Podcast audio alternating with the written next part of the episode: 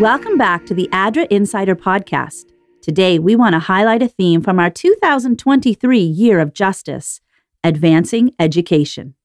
As the first month of the new school year draws to a close, many families have settled into the rhythm of the semester. And in light of that, it's worth taking some time to reflect on what the journey of education looks like in different contexts around the world. So let's take a look at how ADRA advances education.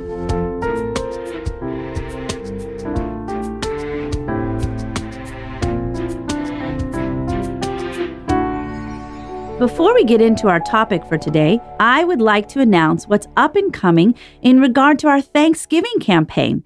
Maybe you've already received it in your mailbox. This focuses on food security. Please, I ask you this Thanksgiving, consider donating to ADRA Canada's various food security projects around the globe. The current statistic is 828 million who will go to bed tonight not knowing where their next meal is coming from. Hot on the heels of our Thanksgiving campaign will be our launch into our 40th year celebration. Yes, remember, ADRA is celebrating 40 years of justice, compassion, and love.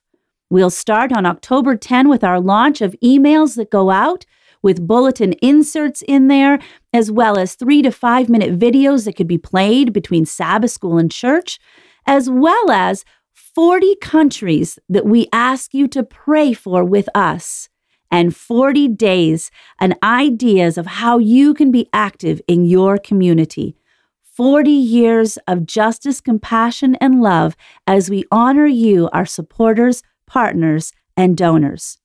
Now, with our announcements covered, I'm going to turn you over to Max, who is going to share some stories from the field that relate to how ADRA empowers people through education. Hey everyone, Max here, and I wanted to share some stories and reports with you that have emerged within the last year that reflect a bit on how we advance education as a crucial part of our work at ADRA. So, right into it. I want to begin with the story of a young girl named Mansoura who is from the country of Niger and she is overcoming unique challenges in pursuit of her education. So, formerly, Mansoura had been forced to drop out of school. At the age of 14, without an education to secure her future, the only other quote unquote viable option for her was child marriage. In her area, she would be considered of marriageable age and likely destined for a man much, much older than her. So, this is where ADRA enters the story with the BRIGHT project, BRIGHT stands for Breaking Barriers, Improving Girls' Education, Hope, and Totality. We are all about our acronyms here, don't ever forget it.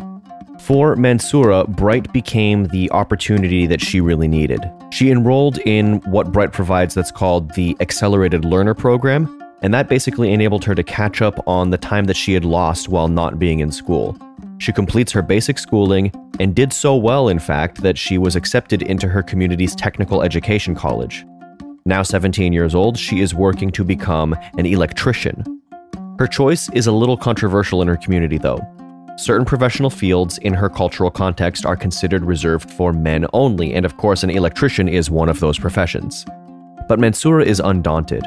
Though she is the only girl in the electricity sector, she dares to brave the stares of her classmates and other boys and men in the community, and she carries on doing what she feels she needs to do. Given her non traditional choice, it is remarkable that Mansoura's parents support her decision. Their acceptance and her courage testify to the gradual change that's been taking place as far as this community's perception of gender roles. Girls like Mansoura, who were once forced to abandon their dreams because of traditional expectations, can now pursue their own choices. And as far as Mansoura herself is concerned, she dreams of setting up her own business through which she will meet her community's growing electricity needs. For her, the Bright Project really did revive her dreams.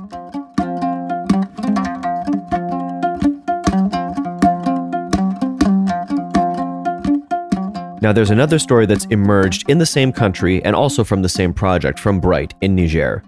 Again, in this context, poverty often becomes a barrier to education, forcing some children to drop out of school to work and support their families. Some girls are discouraged from attending school at all, and many boys are discouraged from taking it seriously when they actually do attend. This is all compounded by the aforementioned practice of early marriage and the additional dangers of traveling to school in a region prone to intermittent conflict. There's two 19 year olds in this story, Abdul and Mariama, who were kind of drifting through life without direction or ambition. Abdul told us, I dropped out of school because I wasn't understanding anything. I got discouraged and I left. I sat idle at home doing nothing for six years. Mariama had similar things to say. I was kicked out of school because I wasn't taking it seriously.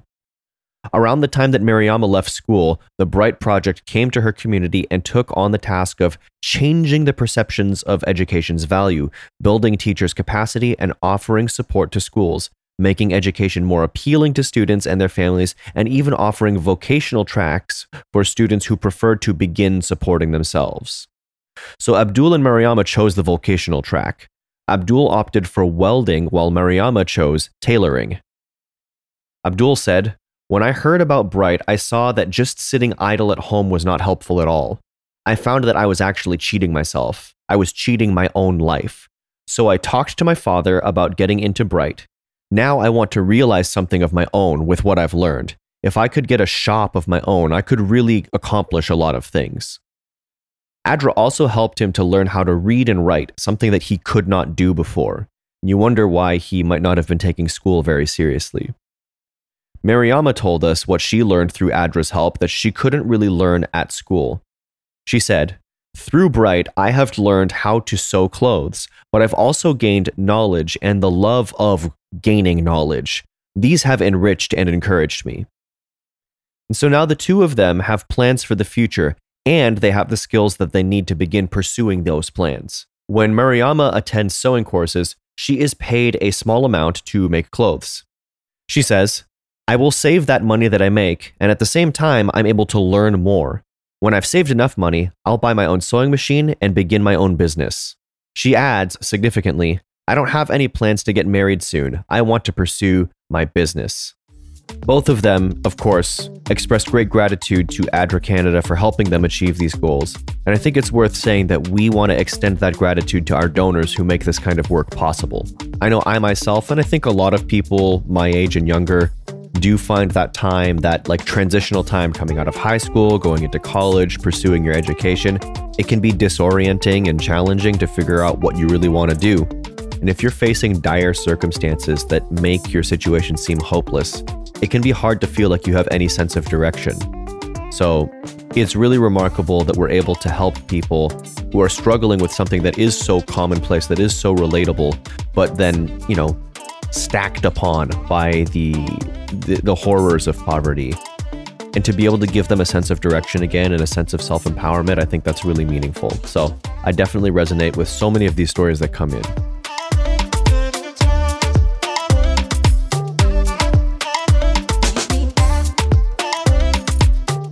Now, we know that ADRA works in plenty more places than just in Niger, and promoting education also happens under our emergency programs, not just our development programs. So, our next stop is going to be the KGS program in Thailand. KGS stands for Keep Girls Safe, and it is focused primarily on helping girls who are vulnerable to exploitation, child labor, human trafficking, those kinds of problems helping them to avoid those things, be aware of the signs so that they don't get taken advantage of, and ultimately to encourage them to get back into their education. So, we're in Thailand now. There's a girl named Tida Aryi. I, really hope I've not butchered your name. Sorry if you ever hear this. But Tida is a participant in the ADRA Thailand KGS project. Her story begins with a lot of worries about the cost of living for her and her family, and all this time that she would have to spend working at a grocery shop in her local marketplace, again, in order to help make ends meet for the family.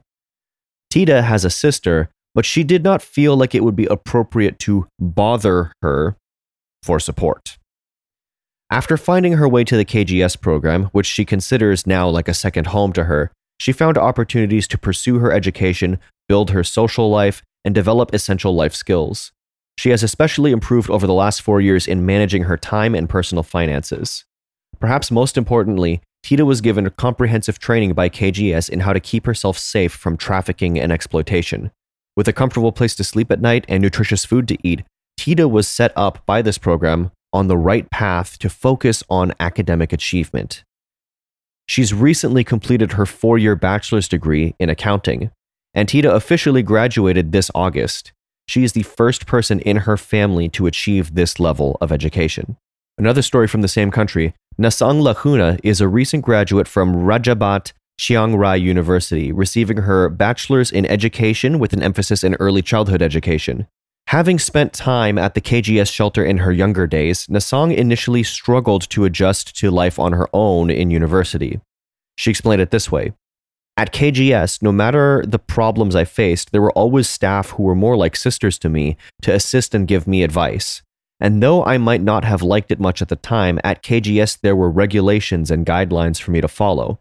My life changed when I had to live by myself and I became responsible for everything. However, with diligence and focus, she began to adjust to a newfound level of responsibility, taking hold of every area of her life and relying on herself to solve problems, using as a basis the skills she learned from KGS. Today, she is especially thankful for ADRA and our donors who help us to start her on this path towards high achievement.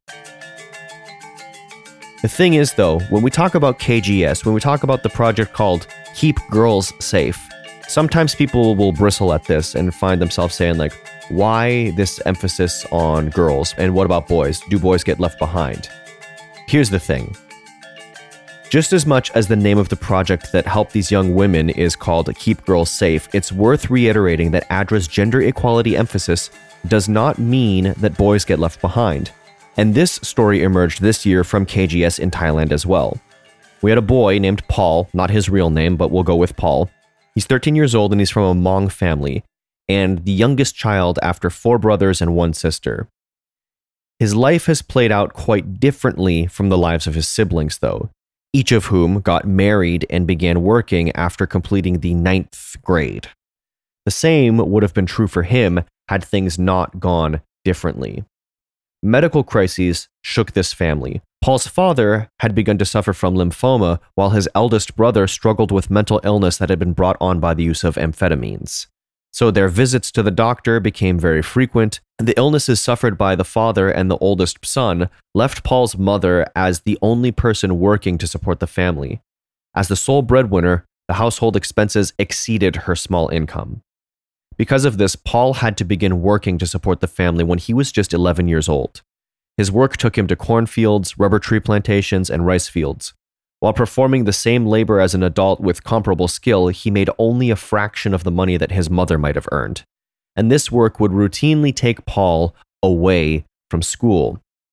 Paul's educational journey was not entirely unsupported, though. He did have teachers at school who encouraged him to prioritize attendance and education over work. The government was already actually providing the support needed to cover tuition and give all students access to free basic education. But families would still have to buy school uniforms and supplies, which was impossible for Paul's family since most of their money went to transportation and medical care for his father and brother. So, even with supportive teachers and subsidized education, the family could not afford to actually send their youngest son to school in uniform and equipped with the supplies to write and take notes with. They could not even provide him with a nutritious meal most of the time. So the staff of the Keep Girls Safe project had determined certain communities would receive scholarships for their school age children. Of course, we do these assessments where we go and see who's most vulnerable. Like Paul, too many children are vulnerable to exploitation, child labor, and even trafficking because of the living circumstances of their families.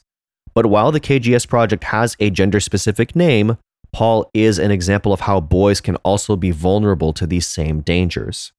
So when the KGS staff came to one of their target communities, they met Paul. With a scholarship now in hand, Paul began attending school.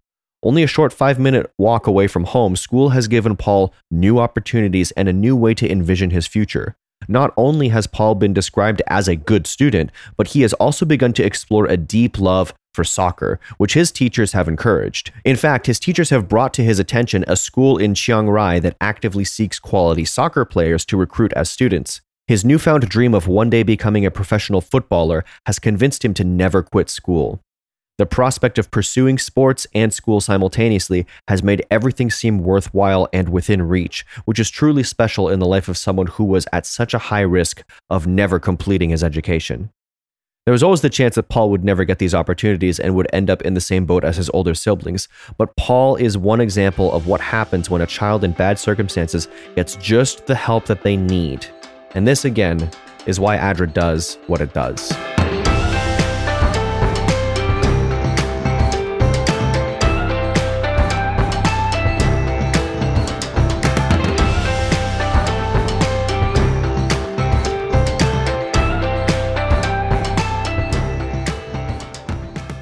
I do want to tell you one last education related story. And it does kind of bring home the point that the need for empowering people through learning is not something that only exists in Southeast Asia or in West Africa. This is something that exists right at home in Canada too. People need access to learning opportunities. And while ADRA is best known for large scale disaster relief and development projects overseas, this is not all that our agency does. ADRA Canada, as the humanitarian arm of the Seventh day Adventist Church in this country, does all kinds of work on a local and national level to address problems here at home. I'd like to talk about something that, in fact, is happening right here in the province of Ontario, where the ADRA Canada office is based. The New Life Seventh day Adventist Church in Oshawa basically implemented a program called the New Life Neighborhood Center Productivity Hub. This program provided training and support to community members who may have been disabled, elderly, or economically disadvantaged, but still wanted to become more self sufficient. So, over the course of the year, 41 people were registered for the program. In partnership with Durham College, many of these people received training in entrepreneurship, business and computer skills, finances, and health literacy, including CPR and first aid. Many of them are either starting their own businesses, finding employment, or taking the skills they've acquired and returning to school. The programs do more than just provide practical skills. They also challenge self limiting and poverty oriented mindsets and instill a newfound sense of hope and self confidence in people who otherwise felt disempowered. One such person is 73 year old Yvonne. The years have been hard on her, and she has not been able to pursue her many passions, especially writing. With no immediate family living around her, Yvonne carried her life's financial burdens alone and often struggled to earn enough money to survive. After participating in New Life's program, Yvonne has adjusted her daily lifestyle. Little decisions like favoring the bus over taxis or limiting the number of meals she eats out week by week help her to save money. These kinds of mindset shifts were encouraged through the self empowerment program. She says, I was raised with the mentality that if you don't have, then you go without. The New Life Neighborhood Center Productivity Hub helped me adjust my thinking and got me familiar with going to a food bank. So now, where she formerly would have just chosen to be hungry if she didn't have resources, she is now able to seek out help for life's necessities and not feel shame about having to do so. She goes on they gave me guidelines, timeframes, and resources to help me reach my goals. I have become more confident in my abilities. They encouraged my writing goals, and they even got me in touch with a publishing company. I am currently working on my second book of poetry. I am physically disabled, but I do not see myself through the lens of my disability. Now, as a point of pride, this program reflects ADRA's approach in many of our development projects around the world. Rather than presuming to fix people's problems for them, we focus on empowering people to lift themselves out of poverty. Whether it be our disaster relief work in Syria or turning Sudanese women into water reservoir repair experts, serving food banks and community gardens in Newfoundland and New Brunswick, or helping the Edmonton Filipino SDA Church build gardens for Indigenous communities in Alberta, or the various projects happening in Ontario, ADRA seeks to make people active participants in their own restoration. And this is why advancing education is such an important emphasis for ADRA. When we give people education, when we give people learning, when we empower them with the skill of gaining more knowledge on their own, the disciplines and the habits that come with being a student, when you give that to people, you give them a renewable resource. You give them the ability to provide for themselves, and you give children the opportunity to lift their own parents and the rest of their extended family out of poverty. This is the kind of thing that is dignifying and that is restorative for communities. When a kid can say, like, I helped my family get out of this struggle, that is so much more meaningful than just you know someone coming from abroad and saying i rescued you i saved you i did this for you you're on the receiving end This is why we refer to people not as beneficiaries, it's a bit of an outdated term, but as project participants, because they are participating in their own restoration, in their own rescue. They are the active agents, and we do so much to try to respect the agency of the people we work with. So, that is a look at how ADRA advances education in multiple contexts, multiple continents, both at home and abroad.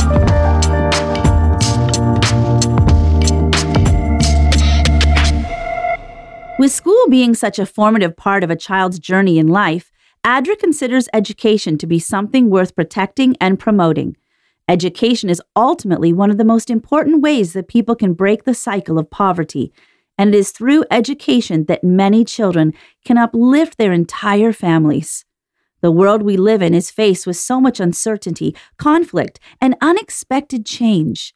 As we see tumultuous events on the horizon, one of the most important things we can do is to invest in younger generations, equipping them with the skills and knowledge they need to face those challenges and to serve humanity so all may live as God intended. As always, that's our goal at ADRA Canada. Thank you so much for listening to our show today. And don't forget to follow us on social media to stay up to date with all the events and projects we have going on as we approach the end of the year. Thanks again for listening to and sharing this podcast. We'll talk to you again soon.